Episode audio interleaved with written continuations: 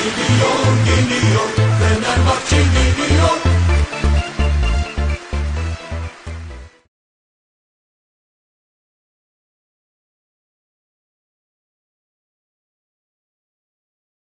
Evet, merhabalar. 2-1'lik Kayseri Spor deplasman galibiyet kabinde karşınızdayız. Hoş geldin Bahattin. Hoş bulduk Hicam. Ee, öncelikle tabii taraftarımızdan yoksun oynadığımız bir maç. Bu konuda görüşlerini aktarmak ister misin? Fenerbahçe taraftarına yapılmış olan bu engelleme sence hukuki midir? Hak etmiş miydik bunu? Yok kesinlikle hak edilmemiş bir durum ve e, zaten e, Ali Koç da bu konu hakkında çok e, mantıklı ve Fenerbahçe taraftarını yani duygularını dile getirecek e, açıklamalar yaptı.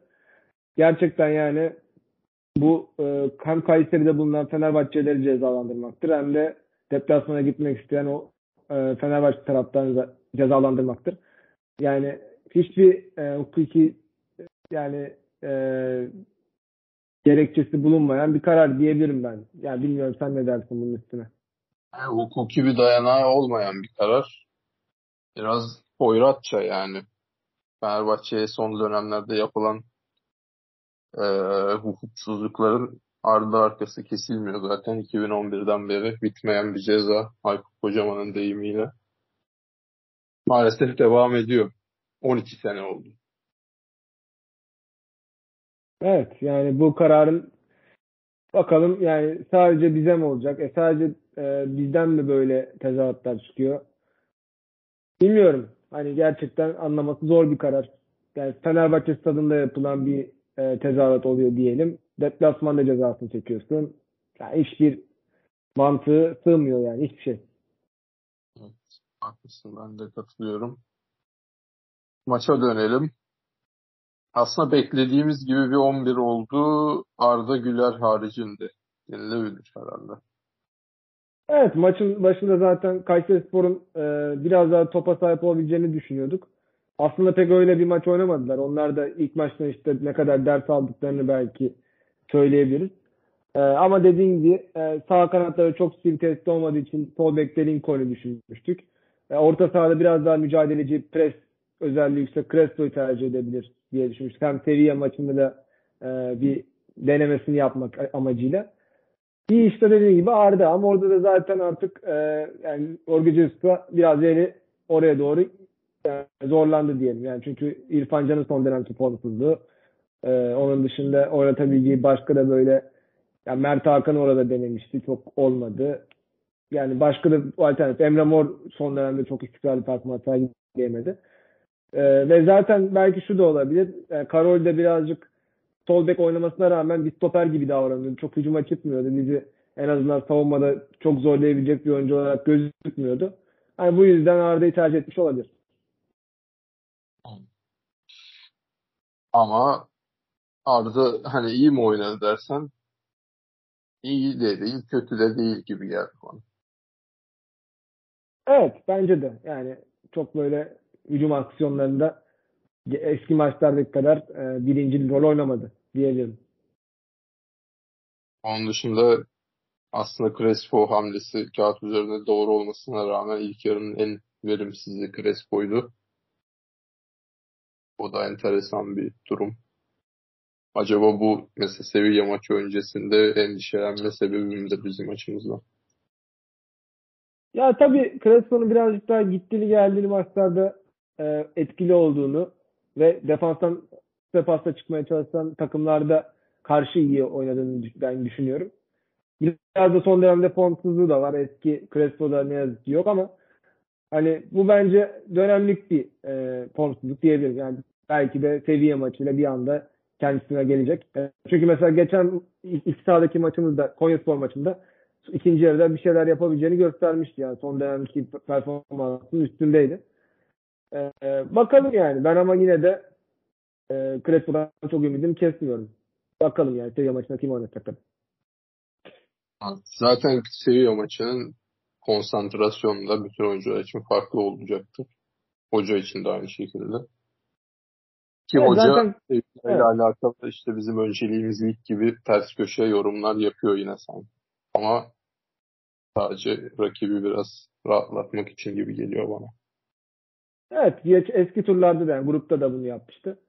Ee, çok e, artık şey karşılamıyoruz. Anormal karşılamıyoruz yani. Bir sıkıntı yok bence. Takımın ne kadar konsantre olduğunu e, ol, olacağını düşünüyoruz yani. Bir sıkıntı görmüyorum bu konuda. Peki yine Avrupa maçından önceki son maç olması sebebiyle soruyorum. Sence Samet Salah ikilisi Avrupa'da çeyrek final görecek takımın ilk 11'indeki stoper tandemini oluşturma açısından yeterli midir? Hem uyum olarak hem bireysel olarak. Yani Kayseri maçında da gördük. Özellikle Samet'in ben çok aksadığını gördüm. Yani ilk yarıda da hatta ikinci bazı bölümlerinde de hem çok kolay bir şekilde e, defansın arkasına toplar geçirildi ve offside taktiğini de ben bozduğu anlar gördüm. Yani offside taktiği yapılıyor. Samet hala arkada karşılıyor mesela. Yani bence eskiden yani diğer takımları daha fazla offside'e düşürebiliyorduk. Belki işte Gustav Wernicke, Orge Just'un talimatlarını o konuda daha iyi uyguluyordu. Artık bence offside'e düşürme oranımız da biraz azaldı. Belki üçlü savunma, dörtlü savunma olayıyla da bağlantılı olabilir. Üçlü savunmada daha rahat düşürebiliyorsun dörtlü savunmaya göre. Ee, adam sayısının fazlalığından dolayı dörtte daha zor olabiliyor. Yani ideal midir dersen e, şu anda çok böyle formda gözükmüyor ama Kayseri Spor maçında da gol yemeyebilirdik yani mesela. Bu hafta gol yemeyebilirdik. Konya maçında hiç pozisyon vermedik. Ee, ama tabii Avrupa seviyesi için pek yeterli gözükmüyor yani. Ona bir şey diyemem. Acil bir Serdar Aziz'in geri dönüşü e, öngörüyor musun ilk 11'e? Ya e, ben çok bozacağını zannetmiyorum. Üçlü oynarsa e, bunu yapabilir tabii. Serdar Aziz de onların yanına ekleyebilir. Ama dörtlü savunmada e, aniden işler birazcık yoluna yolunda devam ederken yapar mı bilmiyorum. Yani Samet'te çünkü Orgeces'in ne kadar tuttuğunu, ne kadar istediğini, transfer etmek istediğini biliyoruz. E, o kadar kolay bir dönüş yapar bilmiyorum. Ben üçlüye dönebileceğini pek zannetmiyorum açıkçası. Son dönemlerde hiç üçlü oynadığımızı hatırlamıyorum. Üçlü oynarsak da Serdar Aziz, Samet Salah hiç beraber üçlü oynamamış. Süper. O da ayrı bir dezavantajı olur.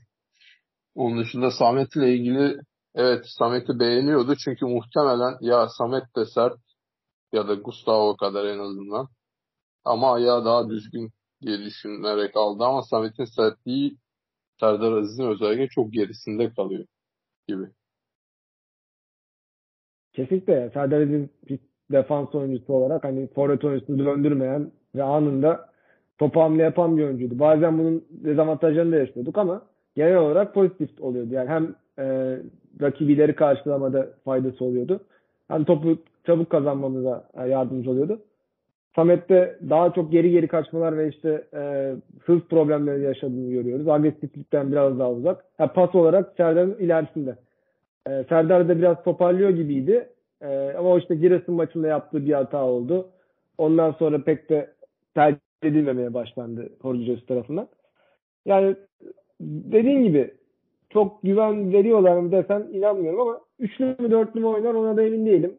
Yani Sevilla'nın üçlü oynayacağını bilsek bence üçlü çıkacak. Ama dörtlü oynarsa Sevilla dörtlü de çıkabilir.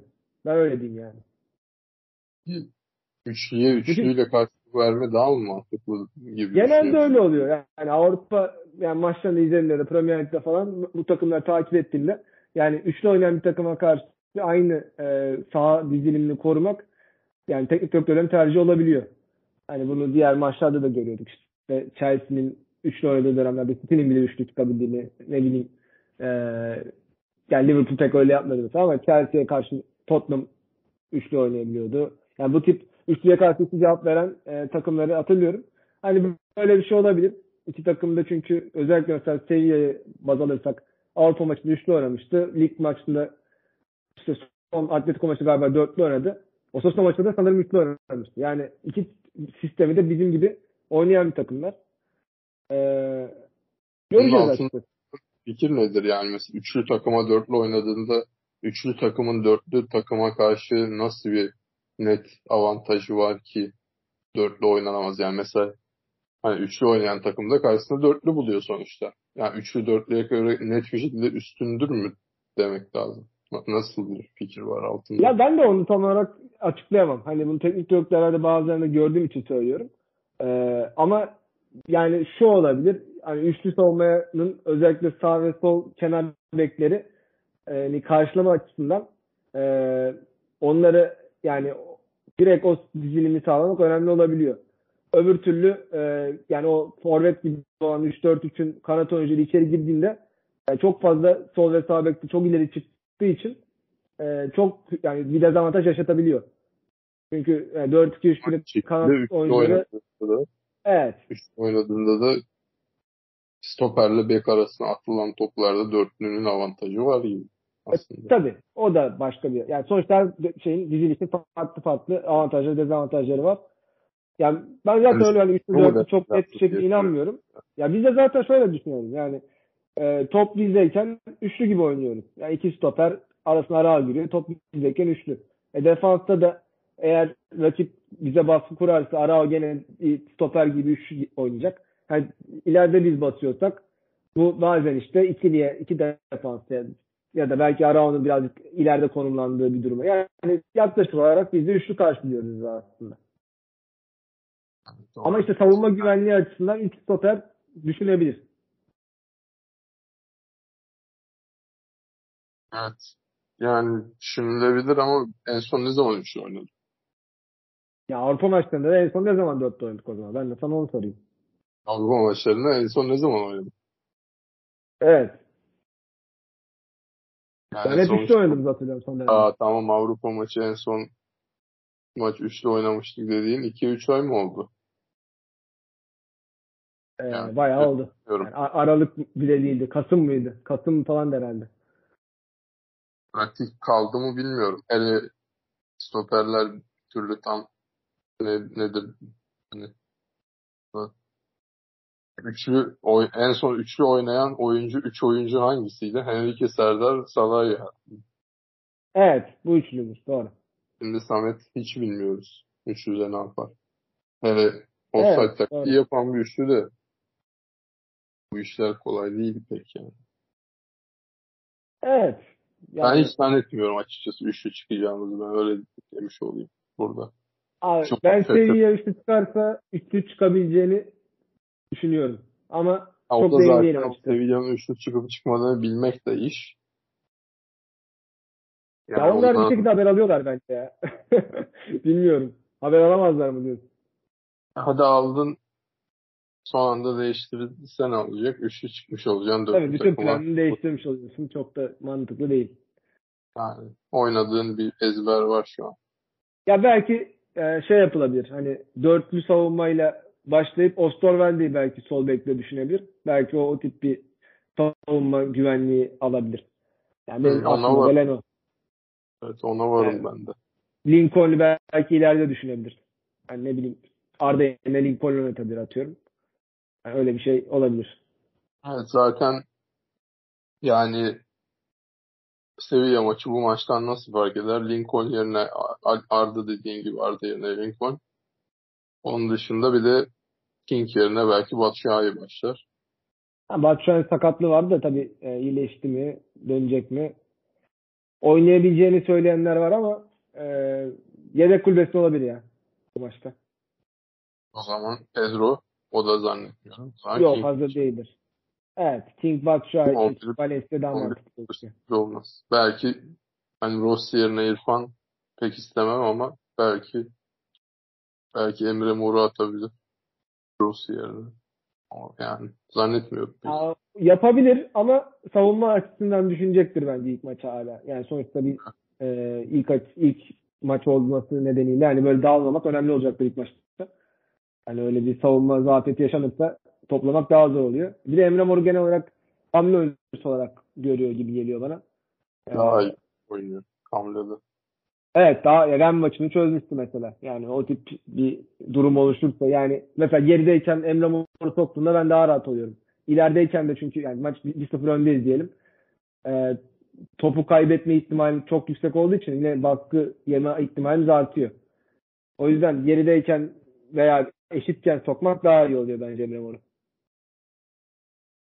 Peki Kayseri Spor maçıyla devam edecek olursak Ferdi hakkında artık şu soruyu sormanın zamanı geldi gibi. Prime Gökhan Gönül mü Ferdi mi? Oğlum, Soru mu ya? tabii ki de Ferdi. Ferdi mi? Ferdi abi tabii ki ya. Yani Gökhan Gönül Prime tamam. Gökhan. Çok iyi bir gök yani bekti. Yani iyi 2008 savunmacısı. Yok abi şimdi Gökhan Gönül'ün bir defa pas yeteneği, orta saha yetenekleri falan yoktu yani neredeyse. Gökhan Yani- Gönül kariyerinin sonunda Filip Lahm gibi orta saha mı oynasın diye konuştuğumuzu hatırlıyorum ben. Vallahi bunu. ya şöyle abi yani Gökhan Gönül tamam çok iyi bekti ama ya bekti. Hani Caner şey e, Caner diyorum, e, Ferdi sonuçta bir orta saha özellikleri olan bir bek oyuncusu. Yani bu kolay rastlanacak bir şey değil yani. Şutu olan, pasla çıkan, çalım atabilen. Yani Gökhan Gönül böyle çok rahat çalım atan bir oyuncu değildi. Önüne ver alanı orada kat etsin oyuncusuydu. Ve böyle Gerçi Ferdi'nin de asist rakamları, gol rakamları bence bu sezon bazında daha iyi olmalıydı ama hani Gökhan da böyle hatırlıyorsan Caner Gökhan olduğunda Gökhan çok çıkar, az asist yapardı. Caner az çıkar, çok asist yapardı yani. Hani o topu çıkarmaları da bence yani Ferdi'den geridedir yani. Enteresan. Bilmiyorum sen ne diyorsun? Yani bence Gökhan tempolu bir bek oyuncusuydu. Ama e, teknik özellikleri Ferdi'nin gerisinde ya baya. Yani temposu daha yüksekti. Evet. Farklı yani. Çizgi beki yani. Gökhan Evet. çok bir çizgi beki gibiydi. Savunmada belki bir tık daha iyi olabilir hala. Tabii ama pozisyon alması falan daha iyi. Evet. Ferdi'nin daha çok yolu var. Onun dışında tabii yani futbolcu olarak Ferdi iyi yani ikisini kıyaslayacak olarak Ferdi iyi takımda isterim. Hem çok erken seviyeye ulaşması hem çok pozisyonlu olması işte teknik özellikleri falan. Ama hani her şey tamam bu takımda savunmada bir aksaklık vermeyelim. Sağ bekimiz de yardıma katılsın gibi bir noktadaysa mesela hiç o zaman Gökhan Gönül'e kayabilirim. Evet. Yani Gökhan Gönül de çok inanılmaz aşkına bir oyuncu değil ama yani Ferdi'nin yani verdiği bize yani gösterdiği bir potansiyel var. Yani hem yani dünyanın en iyi 5 liginde oynayabilecek potansiyel. Gerçi Gökhan da oynayabilirdi belki. Ama Ferdi'nin sanki daha büyük kulüplerde oynama ihtimali var. Gökhan Gönül gitseydi mesela Premier Lig'in orta sıralarındaki bir takımda en fazla derdim. Ferdi'nin Ferdi'nin sıra takımlarda oynama ihtimali var. Hollanda pasaportu var. Ferdi'nin İngilizcesi E, tabii. var. Tabii bunlar önemli özellikler ama abi yani az değil bunlar yani. Ama Hollanda'da doğmuş olmak yani Gökhan Gönül bunu yapamaz. Ne yapacak? evet işte bu ne yazık ki öyle olunca Ferdi ön plana çıkarıyoruz. Onu anlamıyorum. Mesela Fenerbahçe 2008 Fenerbahçe'de Türkler iyiydi ve gidebilirlerdi. Hiçbirinin gitmesini bile konuşmadık. Bu ekonomiyle alakalı herhalde biraz da E, Fenerbahçe. tabii ki tabii ki. Yani Bir Gökhan düşün yani. ne var? 10-15 Fenerbahçe durdu. Şampiyonlar Ligi'nde çeyrek final oynayan bir takım da o zaman. Yani e, düşünsene ilk 8'e kalan bir takımda oynuyorsun. Ve yani bir sürü yıllık para kazanıyorsun. Yani o zamanki dönemde neredeyse hadi abartmayayım o kadar belki ama yani Premier Lig'e orta sıralarındaki takımlar kadar maaş verebiliyordun belki. Muhtemelen Tabii. veriyordun. Volkan Yani- gidebilirdi. Hiç konuşulma. Yani çok az konuşuldu. Böyle Premier Lig'in ilk 8 takımı falan böyle bir e, yüksek teklif verirse ancak o zaman düşünebilirler ki o seviyelerinde oyuncusu olmadılar demek ki. Yani mutlaka yani Tuncay denedi abi şansını mesela. Gitti oralarda oynamaya çalıştı. Ama Gökhan Gönül belki rahatını bozmak istemedi. Belki Fenerbahçe'nin ona sunduğu fırsatlar taraftarı sevdiği için falan. Durdu o zaman. Evet, yani tabii şu iyi bir Fenerbahçeli İstanbul'da yaşamak futbolcu yani Fenerbahçe çeyrek final yapacaksa her sene zaten niye gidesin? Yani hani ilk böyle gerçekten Arsenal, işte Real Madrid o sınıfta bir yerde oynamayacaksan zaten bence yani Tuncay bence gitmesi saçmaydı Tuncay. Anlıyorum bir yandan ama ben ben olsam gitmezdim. E tabii kariyerinde Öyle anlıyorum onu da. bir düşüş yaşadı o da. Bir, bir tık Evet. daha sıçramayayım orada diye gitti herhalde. Çok sıçrayabilecek bir yaşta mıydı Tuncay'la gittiğinde? 28-29 falan mıydı ki? Genç Ben mi? miydi? Genç. Daha mı yaşlıydı? Ben Bence yani hadi taş çatlasa 27'dir yani. Daha aşağıda olduğunu zannetmiyorum. E Zaten 3 Yirmi- sene kontrat. Yani gerçi bir dahaki kontrat 30'a Evet. Kolay değil yani. bir sene içinde sıçradın sıçradın gibi bir şey olması. Evet evet. Bir de yani oradaki oyun, Premier Lig'e adapte olma süreci falan kolay olmuyor yani. Ee, sonra başka bu maçla ilgili konuşabileceğimiz e, herhalde olumlu yönlerden bir, bir tanesi Valencia'nın yine gol atmış olması. O önemli. Onun dışında 1-0 öne geçtikten sonra Fenerbahçe çok fazla geri basmadı. Ben o açıdan Kayseri'yi verimsiz ve başarısız buldum ama bazı yorumcular da diyor ki Kayseri bilerek topu 1-0'dan sonra da Fenerbahçe'ye bıraktı. Senin görüşün ne bu konuda? Ya Kayseri maçın başından beri zaten hani topla haşır neşir olma derdinde değildi. Ya bunun nedeni de işte e, defansta top kaybı ya- yapmayalım ve Fenerbahçe'nin bu şekilde pozisyon bulmasını kolaylaştırmayalım diye düşündüler bence. Onun dışında zaten e, onlar da orta alanda önce bence ilk 45 dakika presi birazcık daha orta alanda yapmaya çalıştılar. Yani çok rahat oynayamadık bence. Zaten Crespo'nun da e, İrfan Can'ın da çok rahatsız olduğunu gördük. Şey, Arda'nın da e, bu maç özelinde. Bence çok rahat oynatmadılar. Ya ben aslında Kayseri'nin ilk yarıdaki yani mücadelesini ve şeyini beğendim. Oyun tarzını. Yani pozisyonları da girdi bence. Fena değildi. Ama ikinci yarı özellikle düşüş yaşadı. Yani hem bence çok fazla pres yaptılar. Çok yoruldular hem de e, dediğin gibi çok yani ileri hattı çok verimli oynayamadı. Yani hem kolay pozisyonları harcadılar hem de top tutamamaya başladılar.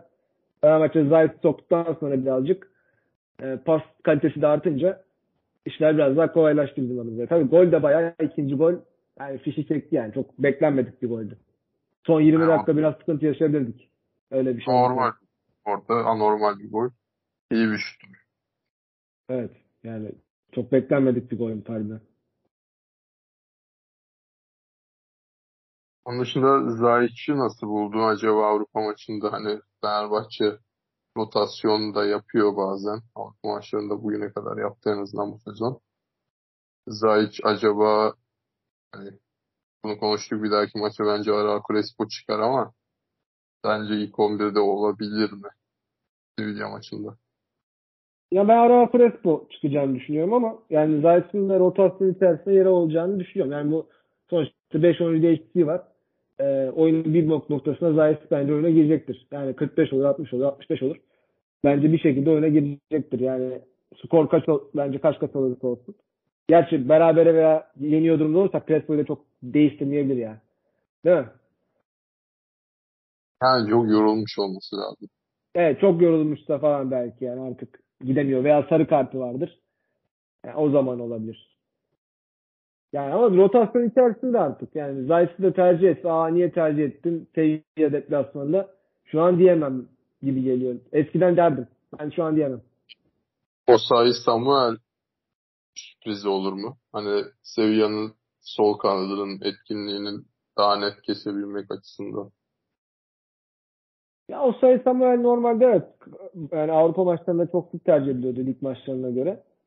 Ee, ama son dönemde Mesela, mesela Osterwald, Osayi Samuel'in olduğu bir dörtlü verdiği öne atarak aslında savunmayı daha da garanti hale getiriyor gibi. Evet evet. Yani ben de öyle yapsam gayet mantıklı derim. Ee, yani Osterwolde de olsaydı tempolu, fizikli oyuncular. Hem savunması yani iyi oyuncular hem de hücumda da en azından top verdiğinde ya hiçbir şey yapamaz mı oyuncular demediğinde oyuncular.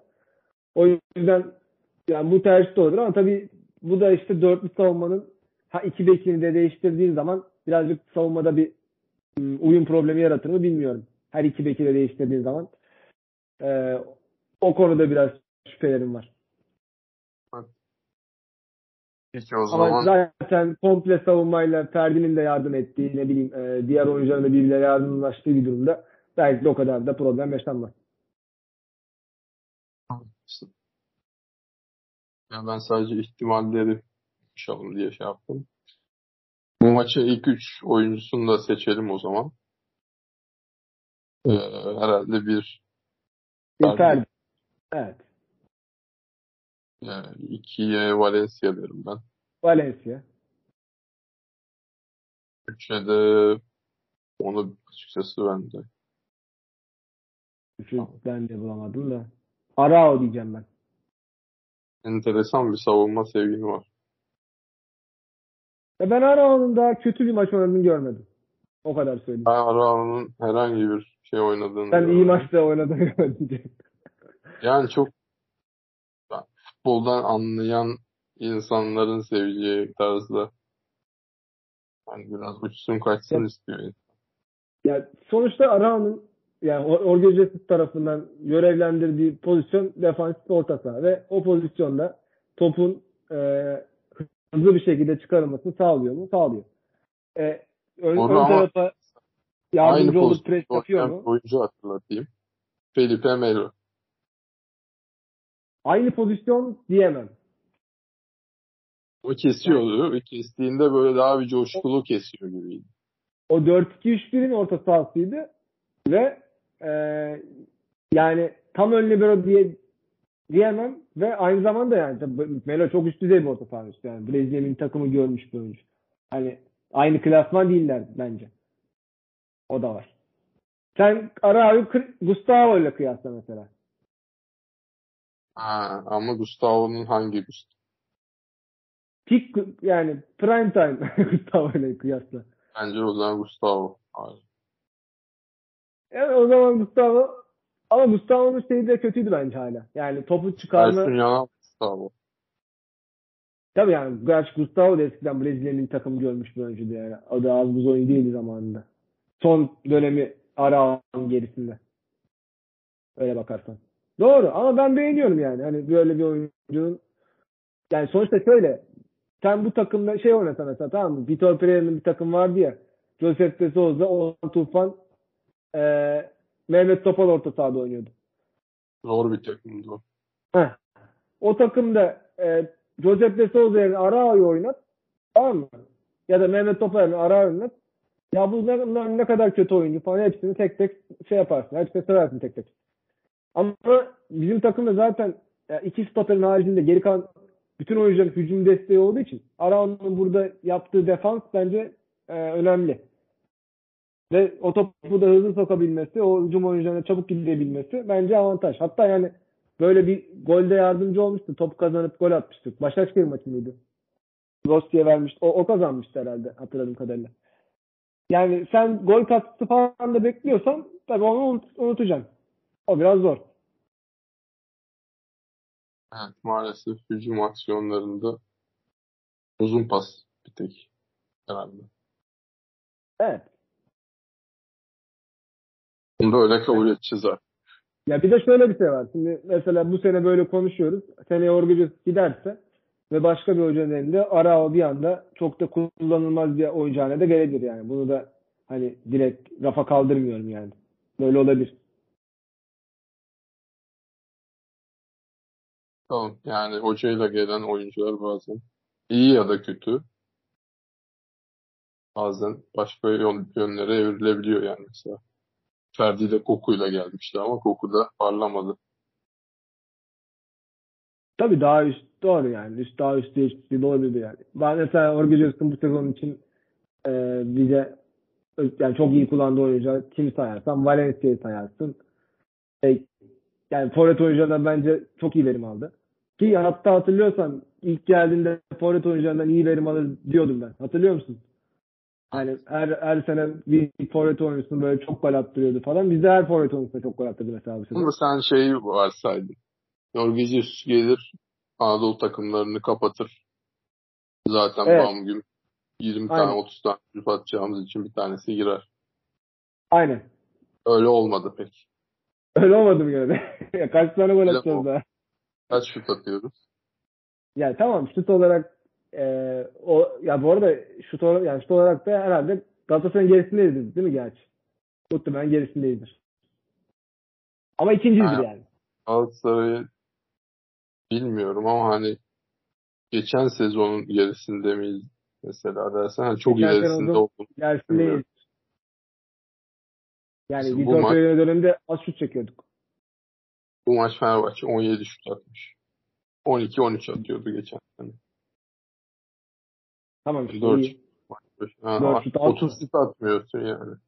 İstiyorum. Geçen hafta Konya maçında kaç şut attık? Say bakalım yani. 25 tane şut atmadıysak ne diyeyim yani. Geçen sene Konya maçında 14 şut atmışız.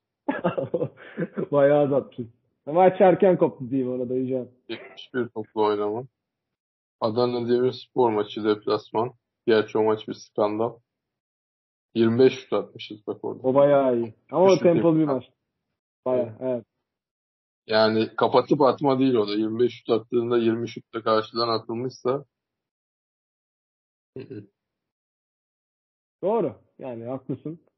Ama Ümraniye Yani- deplasman 22 şuta yedi. Mesela bu daha bir Jorge Jesus anlatıyor bana. evet. Yani bence şutu fena değildir yani böyle genele vurduğunda. Yani ya 1 ya 2'dir. Zaten Türkiye Ligi'nde şu anda 1-2 ayrılmış durumda da diğer takımlardan. Ya benim beklentim o konuda karşıladı. Hani sen diyorsan ki böyle sağlı sollu çok baskılı bir takım olduk mu? Evet o olmadı. Döneni alan falan. Evet. Yani biraz öyle oldu. Doğru.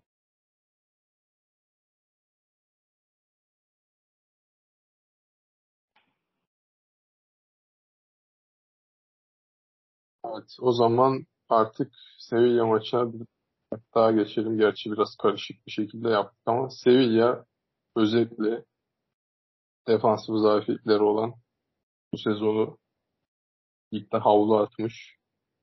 Benim anladığım kadarıyla hocanın da oyuncuları yemeye çalıştığı, ay pardon oyuncuların hocayı yemeye çalıştığı ya da karşılıklı da iyi Evet. şey olabilir mi? Bir takım. Yani oyuncular durumlarda iki reaksiyon verir. Bir tanesi Avrupa'da en azından kendimizi gösterip kendimizi buradan kurtaralım, kurtaralım. Ya da hocayı bir an önce yiyelim. Avrupa'da da eğlenip hani Avrupa'da eğlenirsek hiçbir şey kalmıyor hocayı tutmak için.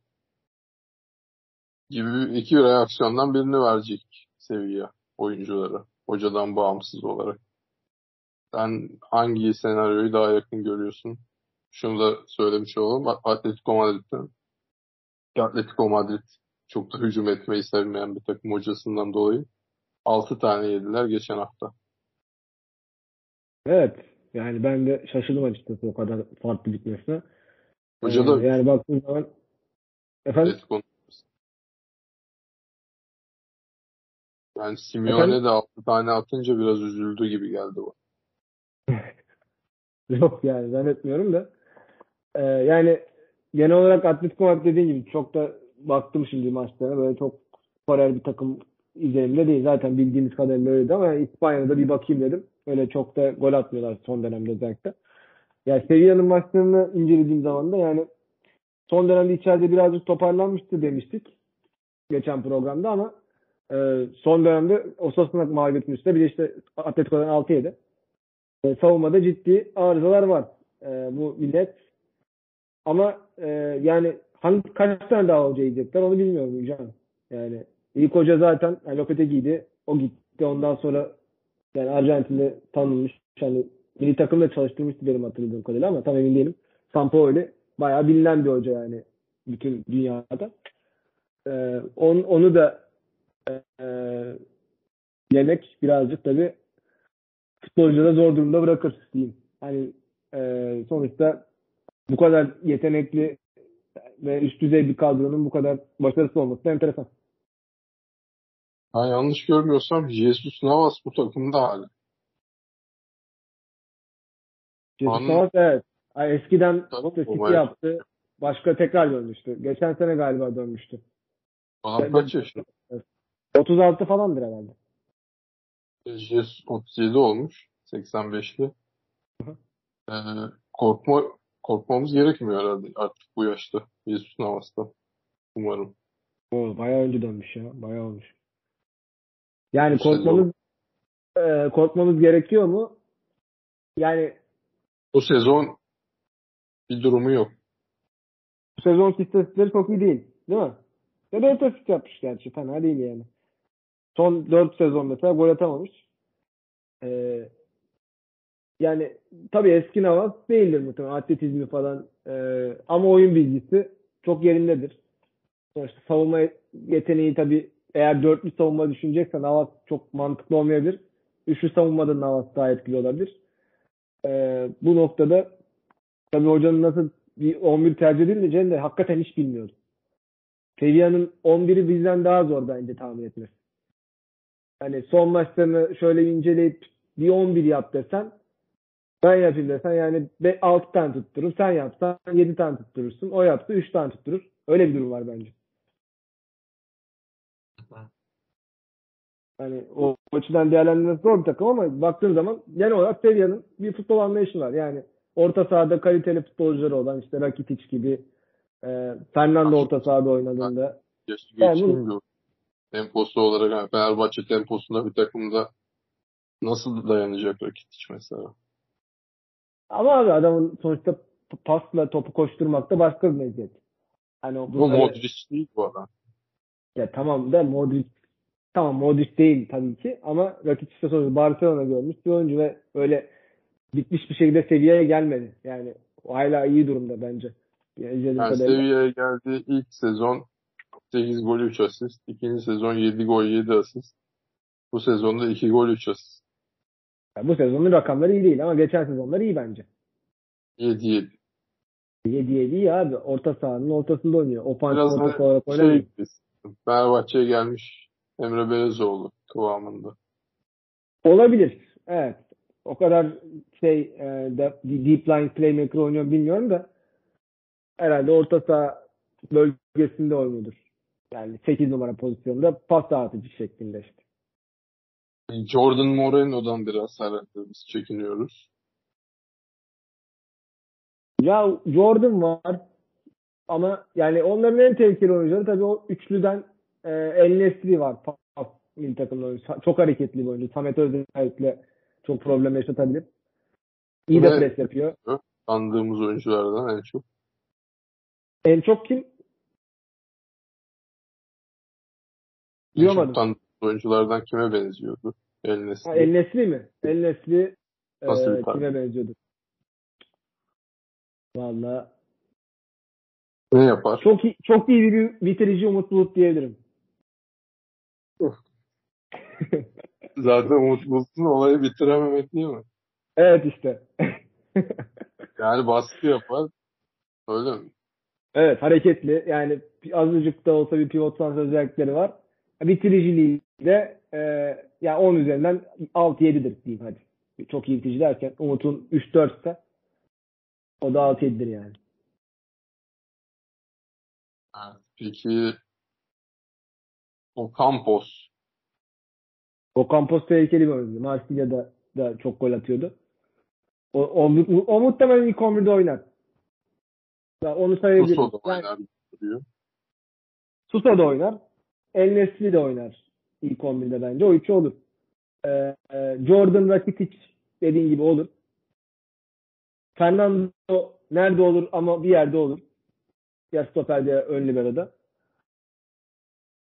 Vallahi başka da sol bek sağ bek hiç tahmin etmek kolay değil. Üçlü oynayacağına, dörtlü oynayacağına göre bence değişebilir. Stoperde o Kowalski diye bir oyuncu var. O muhtemelen stoper fizikten oynayacaktır diye düşünüyorum.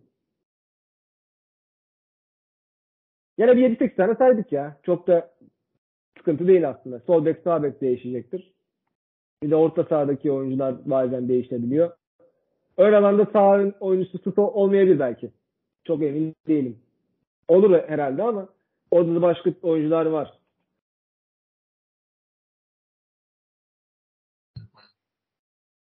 Peki dürüstçe söylemek gerekirse Burak'ı kimi yakın görüyorsun? Bir.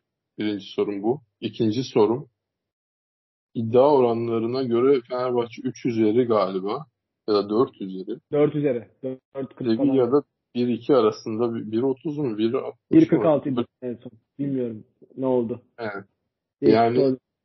Sonuçta iddia oynatan insanlar ciddi istatistiksel verilere dayanarak böyle oranları buluyorlar. Neden Fenerbahçe bu kadar geride gözüküyor bu maç öncesinde? Aslında Sevilla'da tamam. İşte El Nesri iyi basıyor. Ocampos tehlikeli.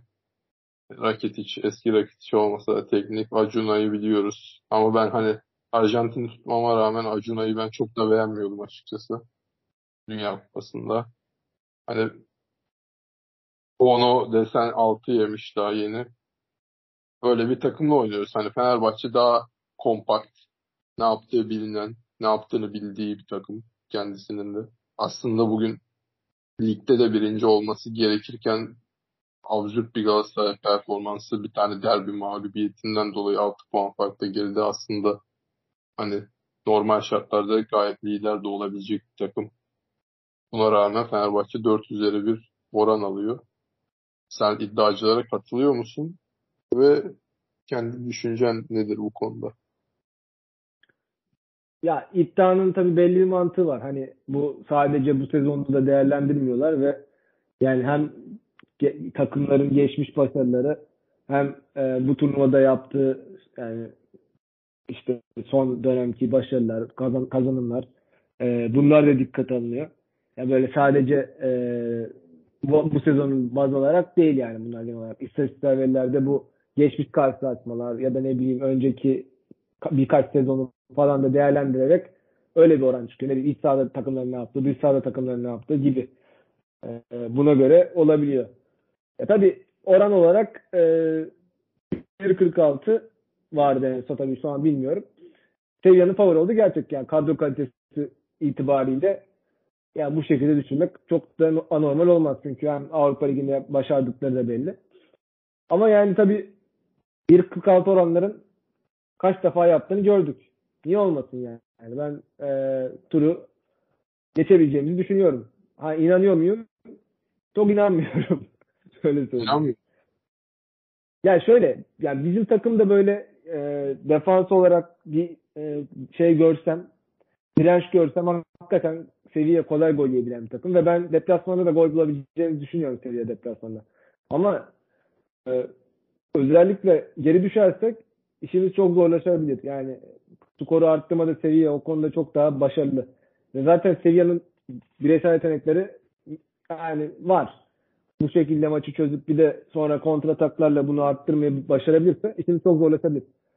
O yüzden Dediğine Defansif- göre Fenerbahçe'nin yapması gereken ilk Sevilla eşleşmemizde de olduğu gibi mesela Dani Alves çok ön plandaydı oyun kurulumunda. Orada üzerine gitmiştik Dani Alves'in. Uğur Boral'ın müthiş Evet. oyunuyla.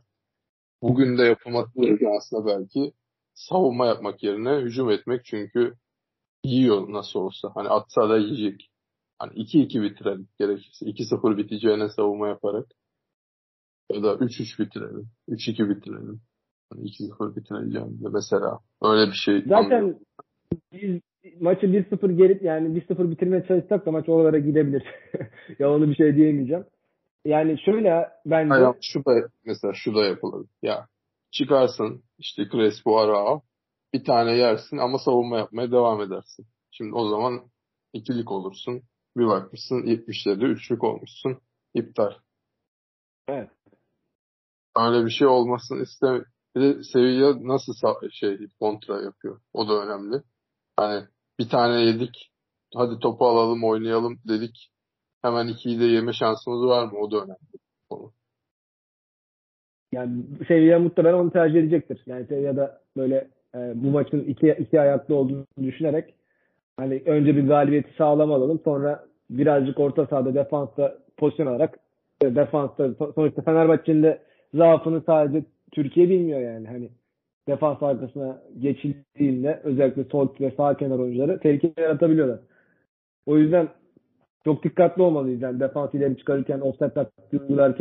Yani bu şey maçta, ma- maçlarında Ren maçlarında da olmuştu ya böyle e, çok offside pozisyonu oluyordu. Böyle yani çok korkarak izliyorduk. Yani böyle offside'den çok gol yiyerek bir maç izleyebiliriz yani öyle söyleyeyim. O, o tip böyle çok ucundan milimetrik offside'ler falan olur. İnşallah olur. Ki e, seviye gol atmasın. O yüzden birazcık e, dikkatli olmalıyız o konuda. Çünkü seviyenin ön tarafta hakikaten süratli oyuncuları var. Yani bize Giresunspor'da Sainz problemleri atmıştı. Yani ne bileyim e, kaybettiğimiz maçlarda şimdi Adana Demirspor'da Onyekuru problem yaratmıştı. Yani Ren maçında yaratan oyuncular vardı yine böyle Godi'dir, e, diğer Terrier miydi oyuncunun adı. Onlar problem yaratmıştı. Yani bu tip e, durumlara hazırlıklı olmalıyız. Kolay değil ama yani. Çünkü önde basmaya çalışsan bunları yaşayacaksın. E, geriye kapansan çok yetenekli oyuncuları var. E, ama sanki geriye kapanmak bence biraz daha mantıklı olacaktır bu maçta. Seyyan'ın çünkü kontrataktan verdiği fırsatlar bence az bu fırsatlar değil çoğu zaman. Ben katılmıyorum. Ya bir defa bence topu reddedeceğiz. Yani ben topun bizde kalacağını zannetmiyorum. Ee, yani 60'a 40 falan Yani seviyede, seviyede olacak. Kötü olan takıma hücum etmemek ne kadar mı? Ama hücum edeceğiz. Yani şöyle düşün. 60'a 40 top seviyede olacak ama topu kazandığımız anda hemen ileri oynayacağız. Yani bu Belki e, Jordan keserse bizim oyuncuları Guaye ile. Yani işte onları kestirtmeden halletmeye çalışacağız abi. Hani çok böyle çok adamla hücum etmeyeceğiz. Atıyorum ileride Rossi, King. Valencia. İşte bizde Acuna'ya geçecek oyuncu yok. Ya birebir de. Evet. Yok. Montiel'e geçecek oyuncu da yok bizde. Ama defans oyuncularını getirecek oyuncular var. Tamam işte ara pasla e, Valencia, King onları kaçırabiliriz yani mesela. Evet biz stoper ikilisine güvenmemiz gerekiyor bence. Evet. Bence de. Onassi. Ha, belki Sanki- Navas oynar sağ bekte. Orası da problem olabilir. Bilemiyoruz ki. Dicle tutmamaz mı? Evet yani Jesus Navas da oynayabilir. Oynarsa iyi. Sanmıyorum. Niye oynasın ki? Belki içeride hücum istediği için oynatabilir. Bilmiyorum. Sınavası oynarsa karşına Osterwolde'yi koymak mesela çok üzücü olur benim için. O zaman. O zaman Lincoln oynasaydı. Yo Osterwolde'yi oynatırsın. Navas'ı karşılarsın ama ön tarafta hücumcu bir oyuncu oynatırsın. O kontratakları kovalar. Zorlar Navas'ı. İlla iki Yani oyuncu da zorlamayacak. oynasaydı demek. Ya da Rossi oynasaydı o zaman. Emre Mor'u oynatırsın mesela. O olabilir aslında. Navas'ı görürsen Emre Mor'la bayağı zorlarsın Navas'ı. Evet. Ama Acuna'yı ben yani Arda hani çok gününde bir Arda. Ama Arda da yani sağ uçta pek iyi oynamıyor bence. Arda oynayacaksa ortada oynaması gerekiyordu. Ben Arda'nın pek oynayacağını zannetmiyorum maçta ya. Ya hoca Ben- bazen ben- şey yok. Hocanın randı, o şeyine girdikten sonra hocanın sistemine hoca bir deniyor seni bir iki. Yani Arda o yüzden oynadıysa hani tamam artık oldu bu çocuk diye. Hoca bir bakmaz yani kötü mü oynadı, iyi mi oynadı. Hücum, hücumda özellikle hücum oyuncularında birkaç hatayı affediyor hoca. Ya ben dediğim gibi bu sol bek sağ bek seviyenin çıkan oyuncular. O yüzden e, yardım ve fizik kuvvet önemli olacaktır o bölgelerde. O zaman İrfan Can'ın fiziğini mi? İşte İrfan Can'ı da oynatmasın diyorum. Kimi oynatsın diye soracak olursan bilmiyorum da. Ya, Son o kişi. Ferdi veya Lincoln'u orada oynatsa bana daha uygun gözüküyor. Evet. Yani Evet. keşke o, o ikisinden biri oynatsa orada. Nerede en mantıklısı o. Peki o zaman daha konuşmak istediğin Sevilla ile ilgili vermek istediğin bir bilgi var mı? Ve yoksa yani skor tahmini veya nasıl bir maç olacağını da az çok konuştuk. %40'a 60 Fenerbahçe topu verecektir. Kontra bekleyecektir diyorsun. Evet. Ee, yani ben tehlikeli buluyorum. Fenerbahçe çünkü savunmasıyla ön planda bir takım olmadığı için bir anda böyle savunma yapalım, hücum edelim. Hangi, hangi maç böyle bir şey oynadık? Ama şöyle Ren maçlarını da böyle oynuyorduk ya. Yani şöyle düşün. Defansı biraz ileri çıkartıp yani ama anlayışımıza devam edeceğiz. Üstüne basmadık mı önünde? Tamam Ren maçındaki gibi prensiple çıkacağız bence. Yani defansa kapanacağız derken e, yani sonuçta Topu verip topu- kollayacağız yani. Evet. Evet aynen. Yani kontratak dönemde oynayacağız. Yani full sağ presi de son dönemde pek yapmıyoruz aslında. Evet full saha presinde olacağını ara ara düşünüyorum ben. Böyle seviyenin belki ilk 10-15 dakika bir test edecektir. Veya çok iyi başlamasınlar diye test etmedir. Belli bölümlerde baskı planlayabilir. Yani onu tam olarak öngöremiyorum ama defansı bence birazcık ön, öne taşımaya çalışacaktır. Yani çünkü dediğim gibi seviyeyi de tamamen bizim sahamıza davet edersen yani oradaki atmosferi falan da biliyoruz. 90 dakika şut bombardımanı olabilir yani. yani o da tehlikeli. Da tehlikeli. Yani aslında dediğin gibi offside taktiğini düşüneceksek o sayıyı sağ bek oynatmak bence hiç fena fikir değil. O sayı sağda, Osterwolde solda, ileride Ferdi bence olabilir yani. Ya çünkü Abi. böyle yani şey düşünmüyorsan sen tamamen e, kapanıp tamamen savunma yapacağız. Defansımıza güveniyoruz. Bu prensiple oynamadığın için zaten hani oradaki yaptığın değişiklikler bizi o kadar etkilemeyebilir. Yani biraz Aralarında aralarında oyuncuların bir tabii komünikasyon problemi olabilir ilk etapta ama e, o tip bir problem yaşanmazsa en azından oyuncuların hızına, süratine, fiziğine güvenerek bu e, defansın arkasına geçişleri engellemeye çalışabiliriz. Yani benim düşüncem bu. 4-2 gibi yani. Mesela Lincoln de solda olursa bilmiyorum çok da üretkenlikten feragat mı ediyoruz? Ama Crespo, Arao, Lincoln, Ferdi orta sahası, ileride iki forvet yeterince Ya kompakt. ben Lincoln'un sol bekte oynayacağını zannetmiyorum ya. Ya bu maçta bilmiyorum. Olabilir. Hani Sol açık net diyor. şey diyemem. Dörtlünün solu. Şey, orta sahanın solu. Ha orada diyorsun. Orada olabilir yani işte dediğim gibi yani solda sağda Rossi olabilir ya da sağda Lincoln solda Rossi olabilir ya da sağda Ferdi solda Rossi olabilir Lincoln olabilir yani onu da bilmiyorum. Ama ben sanki sol bekte ya Ferdi ya Osterwolde'yi tercih edeceğini düşünüyorum. Yani sağda Osayi veya Ferdi solda Osayi şey Osterwolde veya Ferdi işte hangisini Osterwolde'yi Osayi'ni tercih ettiğine göre sol veya sağda. Aslında sağda Aynı solda sol- de hiç fena değil. İkisi aynı anda Osterwolde olmaz bence sağ yine de. Peki o zaman skor tahmini de alalım. Falan. Ya ben maçın daha öncesinde yani e, bu serinin son iki sonunu görmeden hani 3-1 biter diyordum. Şimdi 2-1'e çekiyorum. Tamam. Seviye kazanır yani biz değil. De daha önce de söylemiştim sanırım. En kötü ihtimalle beraberlikle Fenerbahçe döner diye düşünüyorum. Ama bir sürpriz galibiyet. Hani yenilgi mi daha sürpriz olur benim için? Galibiyet mi? Yenilirsek daha şaşırırım. Yenilirsek daha çok. Yani Fenerbahçe'ye ben. Galibiyete Fenerbahçe galibiyeti daha yüksek ihtimal diyorsun. Seviye galibiyetine göre. Evet, çünkü Fenerbahçe son dönemde gayet iyi görüyorum. Sevilla'yı da gayet kötü görüyorum. Hani Fenerbahçe'nin kaybetmesi demek ne demek biliyor musun? İspanya'nın da dökülen bir takım Fenerbahçe nispeten yani gayet Türkiye'de iyi oynayan bir takımdan da iyi bir durumda demek. Bu da Türk futbolu için kötü olur. Genel olarak Türkiye'nin moral durumu, Fenerbahçe'nin moral durumu ve Türk futbolu adına da Fenerbahçe'nin bu turu geçmesi birçok şeyi olumlu etkiler gibi düşünüyorum ülkeyle alakalı. Ya ben de şöyle düşünüyorum. Ee, seviye iyi olsaydı zaten 3-0 falan giderdi. Ama seviye iyi durumda olmadığı için 2-1 diyorum. Ya İyi de yoksa yani hiçbir seviye iyi durumda bir Fenerbahçe oynuyor. Hani Fenerbahçe Sevilla'nın en iyi olduğu dönemde Sevilla'yı elemiş bir takım.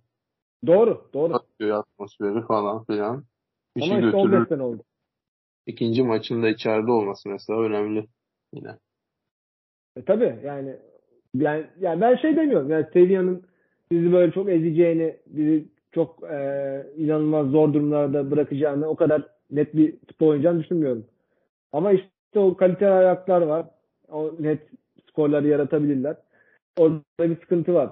Yani dediğim gibi Sevilla'yı bundan kötü yakalayamazsın. Gerçekten böyle. Yani adamlar so- yani kaç 17. sırada mı İspanya'da. Yani neredeyse küme düşme hattına girecekler yani. Ama yani geçen seneki Galatasaray'ı düşün. Düşüneyim. Barcelona'yı neredeyse eliyor, eliyor muydu? E, eliyordu. Yani Türkiye'de dökülen bir takım. Yani bu bazen Avrupa'da işte işler yolunda gidebiliyor takımlar adına ve Sevilla da yani bu kupada kötü olduğunda bile yani kötü oldu dediğim tabii bu kadar kötü olmuyordu. 8. 9. oluyordu herhalde en kötü. Ee, işleri yoluna ko- koyabilen bir takım. Yani ilk maç ama gerçekten çok önemli. Hani oradan bir beraberlik alırsak senin dediğin gibi bence burada bu turu vermeyiz. Evet. Yani şey gibi değil. Mesela geçen sene Barcelona'dan Galatasaray deplasmanında beraberle dö- beraberlikle dönmüştü. Hani biraz şans eseri falan. Çok pozisyon yediler. Tabii normal Barcelona deplasmanında da içeride yine de turu geçemeyeceğini biliyorduk. Yani bu bence bu sefer öyle olmaz. Yani Sevilla deplasmanına beraber döne- dönersek en kötü ihtimalle e, burada turu geçebiliriz. Sonunda olumlu bir şey de söyledin. Sen?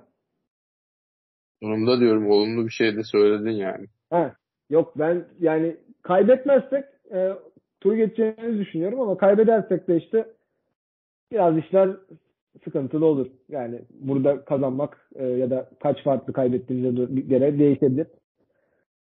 O dediğim gibi yani Sevilla'nın son durumdaki son durumda yani son durumu kötü olduğu için ikinci maç bence bizim açımızda daha iyi geçecektir. Peki o zaman maçtan sonra umarız. Galibiyetten sonra veya en kötü bir beraberlikten sonra yine konuşuruz konuyu. Tabii haftaya bay geçecek. O da böyle bir avantajımız da var. Hafta sonu Peki. maçımız yok. Sevilla'yı eledik. Türkiye Kupası'nı kazandık.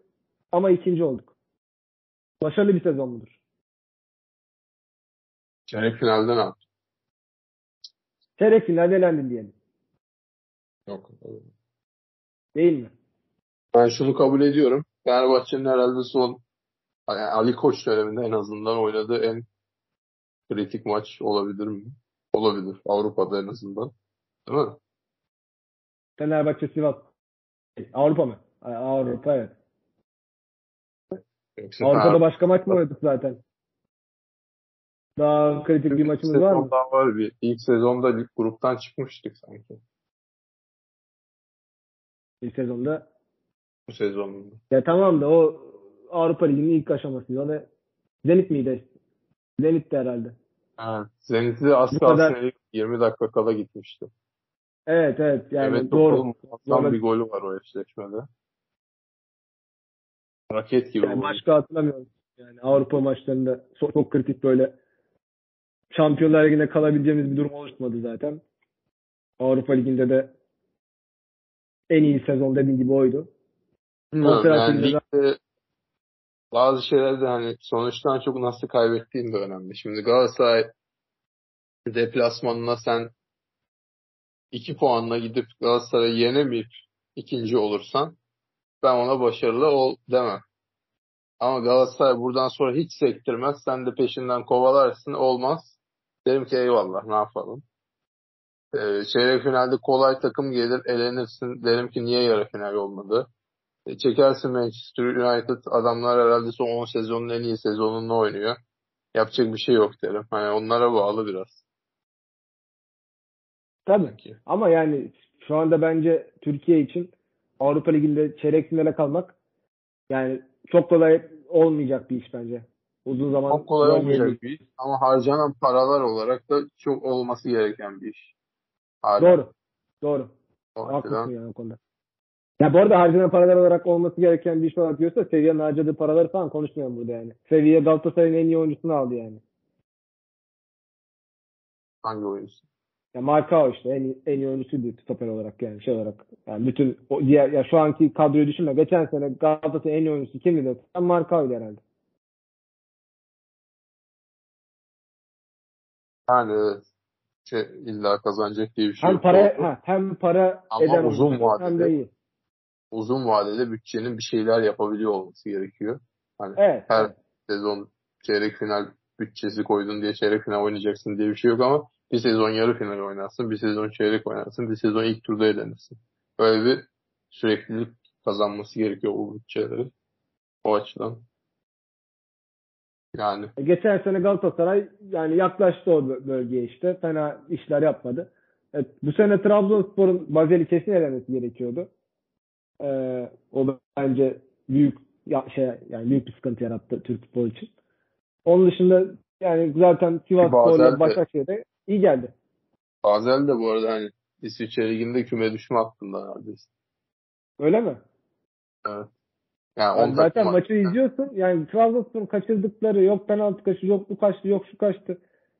Yani o kaçtı bu kaçtı da o açıklanmaz. Geçmesi gerekiyordu yani bu takımın. O zaman. Bu arada Abdullah Avcı istifa etmiş. Evet. Öyle yönetimin önünü açmış. Yeni gelecek. Öyleymiş. Kocaman stili biraz. Vallahi enteresan yani. Nasıl istifa etti? Ben bırakmaz diye düşünüyordum. Neyse. O zaman galibiyet temennisiyle veda edelim. Ağzına sağlık. Görüşmek üzere. Görüşmek üzere. Geliyor geliyor Fenerbahçe geliyor